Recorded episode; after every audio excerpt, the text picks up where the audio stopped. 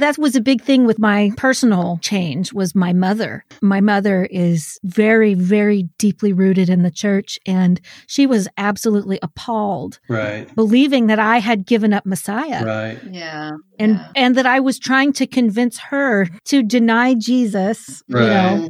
Right, right. It was a really deep seated fear in her that Mhm. someone would come Yeah. along one day and try to make her deny Christ. And she thought that that's what I was doing. Right. And you know, I mean, the Father has times and seasons. He started to reveal this thing, you know, as far as keeping his word, keeping his commands from Genesis to Revelation.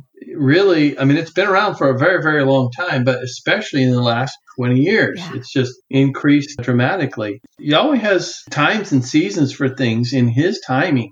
And it's not that our mm-hmm. parents were wrong. It's not that Billy No. Graham was wrong. It's just No. that there's more to come. I mean, the Father has always done things like this. You know, it's not that one Yeah. group is wrong and they really missed it. It's just that wasn't quite the right time for them. Wow. I love that you say that. Thank you for bringing that up because that's something that's really hard to discuss with people, especially for new people who feel as though they were lied to and betrayed by the church. I'm really glad to hear you say that it's not the case. They were giving us what Yahweh had given them to give us yes, and, time. and by and large, that's true. I mean, I suppose there's some who Sure, knew better. sure.